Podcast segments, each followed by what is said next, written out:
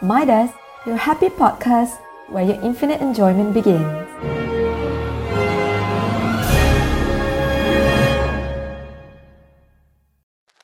了解中马文化，尽在走马观华。感谢大家依旧为走马观华停下脚步，我是 DJ Diana。我是 DJ Jason，我是 DJ Jordan。为了适应建设发展的需要，世界上各个国家都建有大小不一、风格迥异的文化建筑，它们有着不同的作用与含义，不但是展示国家城市文化的窗口，也是吸引游人的一道风景。而中国和马来西亚也拥有着许多值得我们去发现和了解的建筑。在上一期的走马观华中，我们讨论到了中马两国的美食文化，相信大家仍然对我们所探讨的美食恋恋不忘。而在这期节目中，我们将会走进中马两国的特色建筑，了解两国建筑之间的相似和不同之处，了解这些建筑的历史意义。所以，今天就让我们一起从中马两国的建筑里，从他们的每一块砖、每一块瓦背后，来了解它的情怀和故事吧。了解中马文化，尽在我们现在每一天都会走过、路过很多形形色色的建筑物，不知道大家在路过的时候会不会多看他们几眼呢？有的时候看着游客拿着相机不断的给他们拍照，阅读这些景点建筑物的历史的时候，发觉自己好像也不是很了解他们，即使是已经在马来西亚生活了很长的一段时间了。就像我们也不知道吉隆坡，吉隆坡的意思是两河汇合的泥泞地，是巴生河和俄麦河的交汇地。作为马来西亚最出名的建筑，我觉得双峰塔我们应该说一说嘛。它是位于马来西亚首都吉隆坡啊中心的一个两栋的摩天大楼，然后高达四百五十二米，也是曾经的世界最高的摩天大楼。招等，你有什么了解的吗？对此？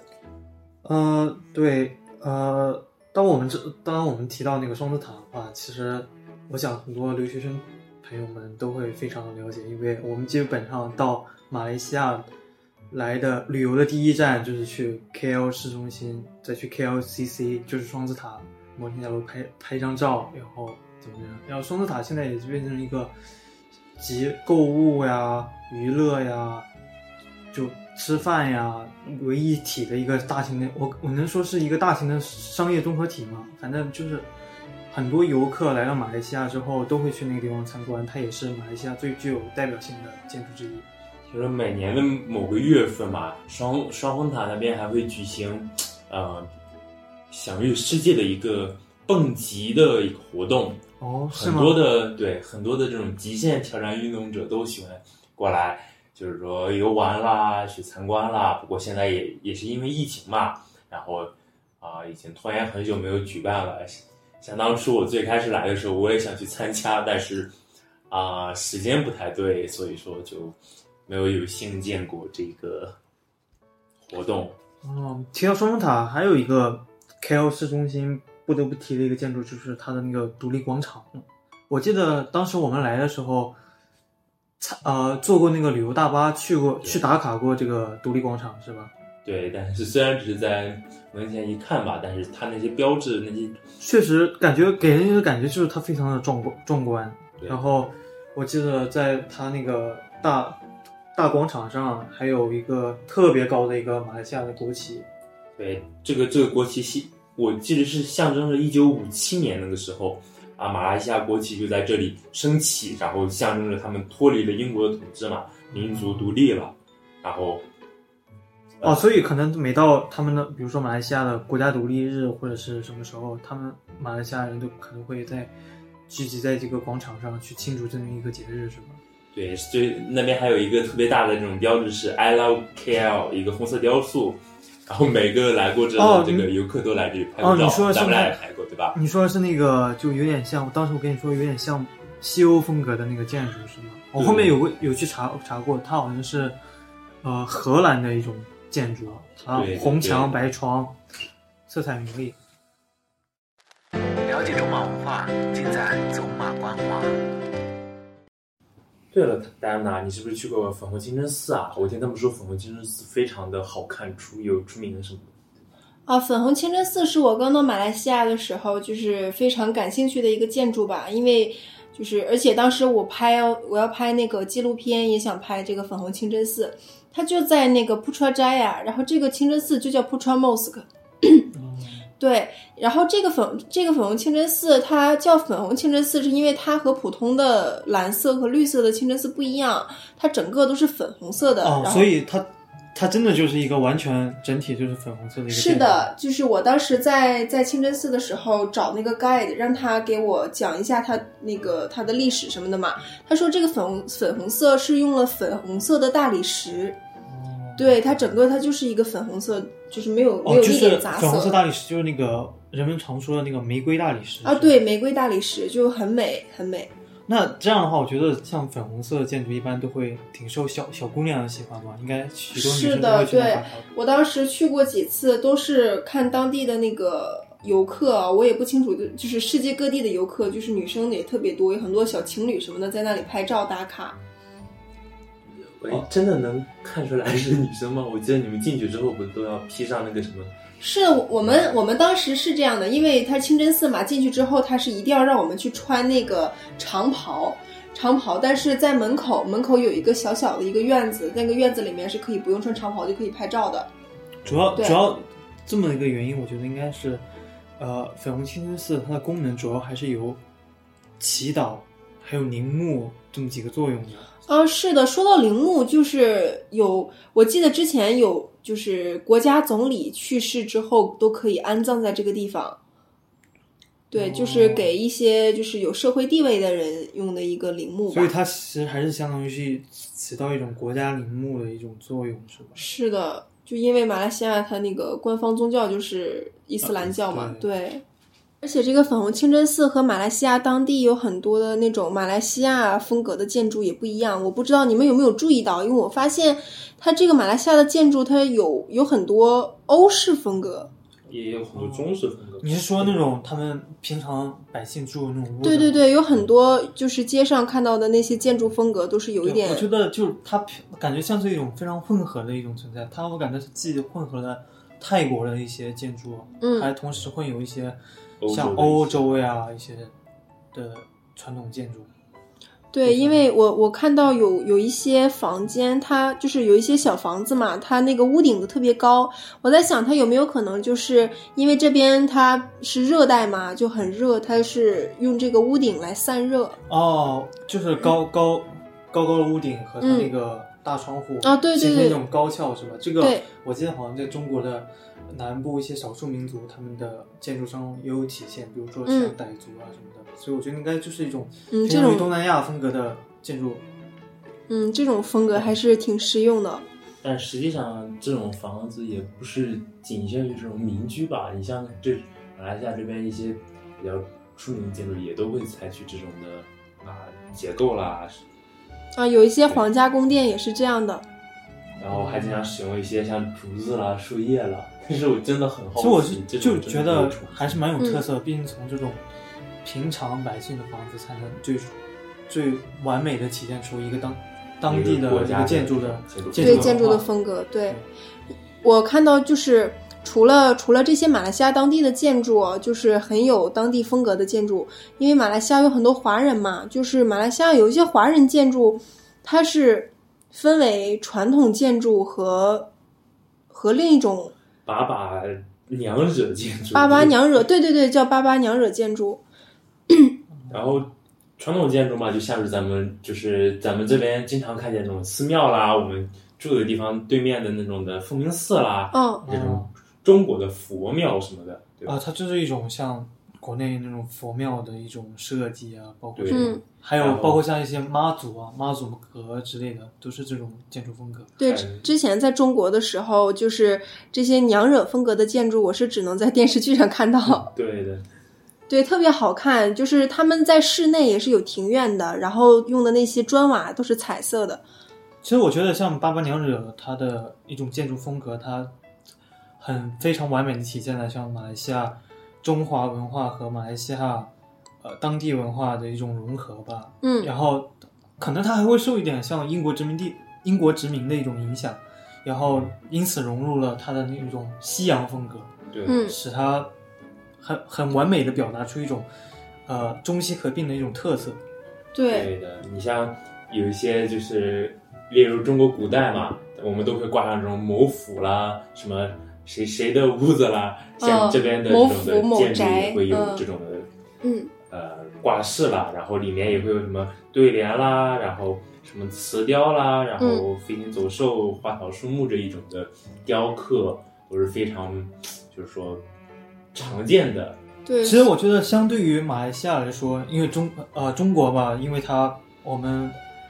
幅员更辽阔，然后各地的气候啊、人文、地质条件差别更大，所以我觉得中国的特色建筑应该会相比马来西亚来说，它更具有一种更多样性，多样化。对，对，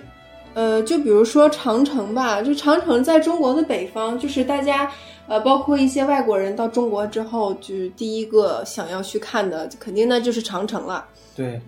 嗯，中国有句老话叫“不到长城非好汉”嘛，确实。长城是由我国战国时期就开始修筑，一直到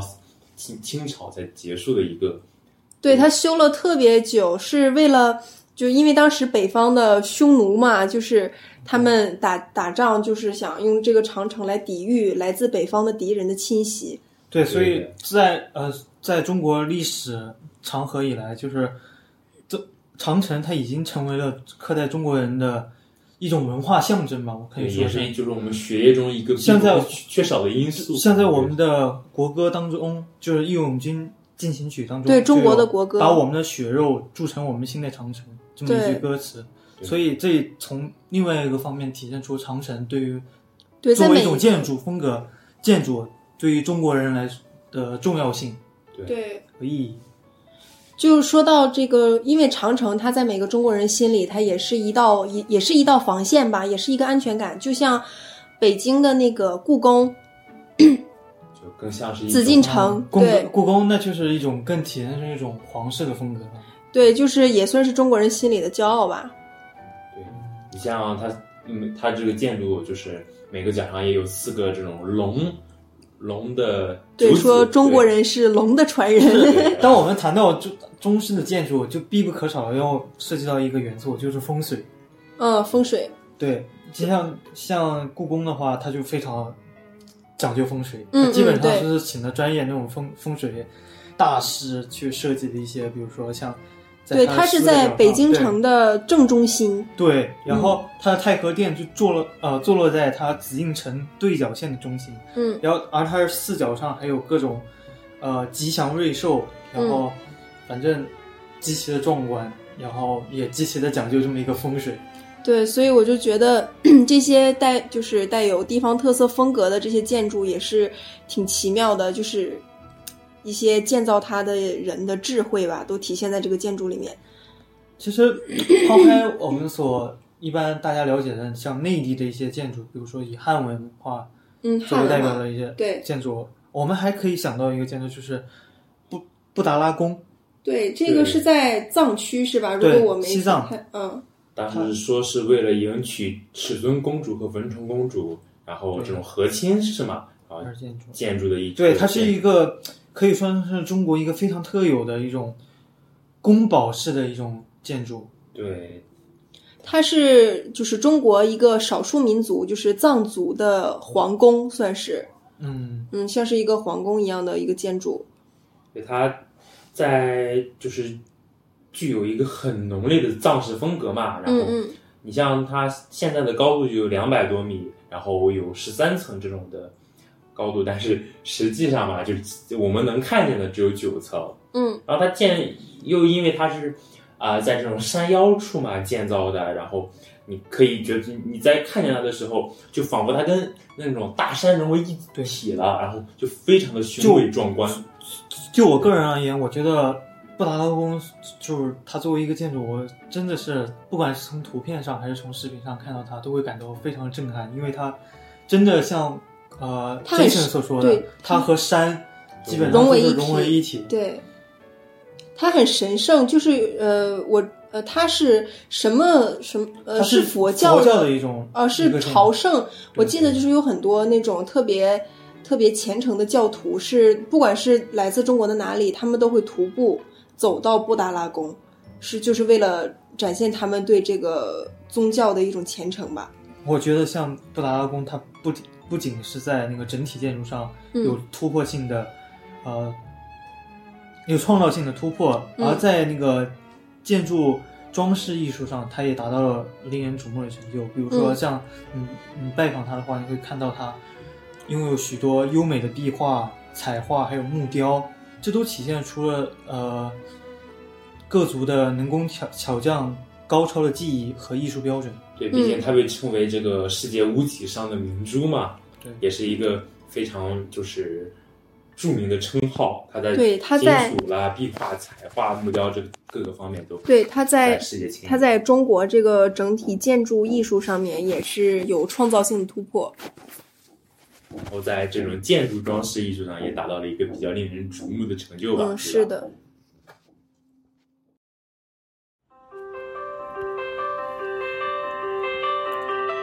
Dengue prevention is something that is often neglected in Malaysia.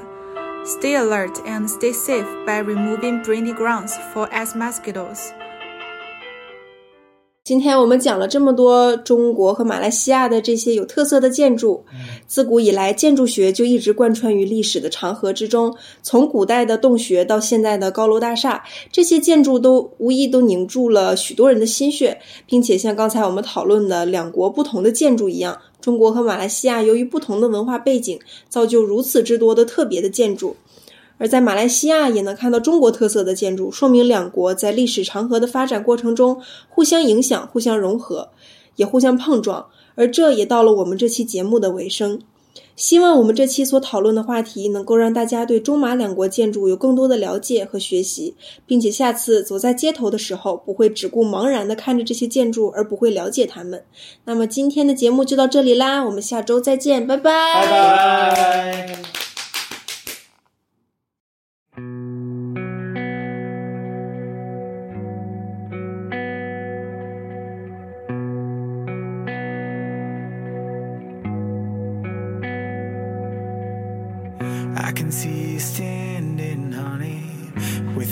Arms around your body, laughing, but the joke's not funny at all.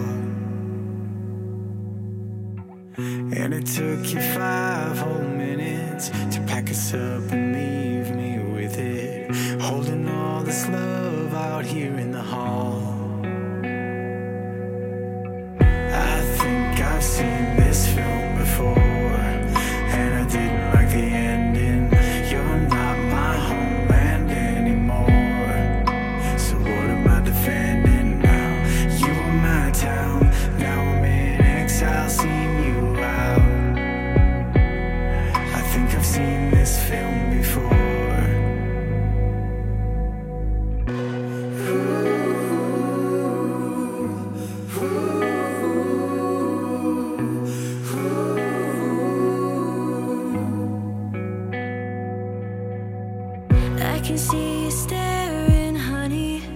like it's just your understudy.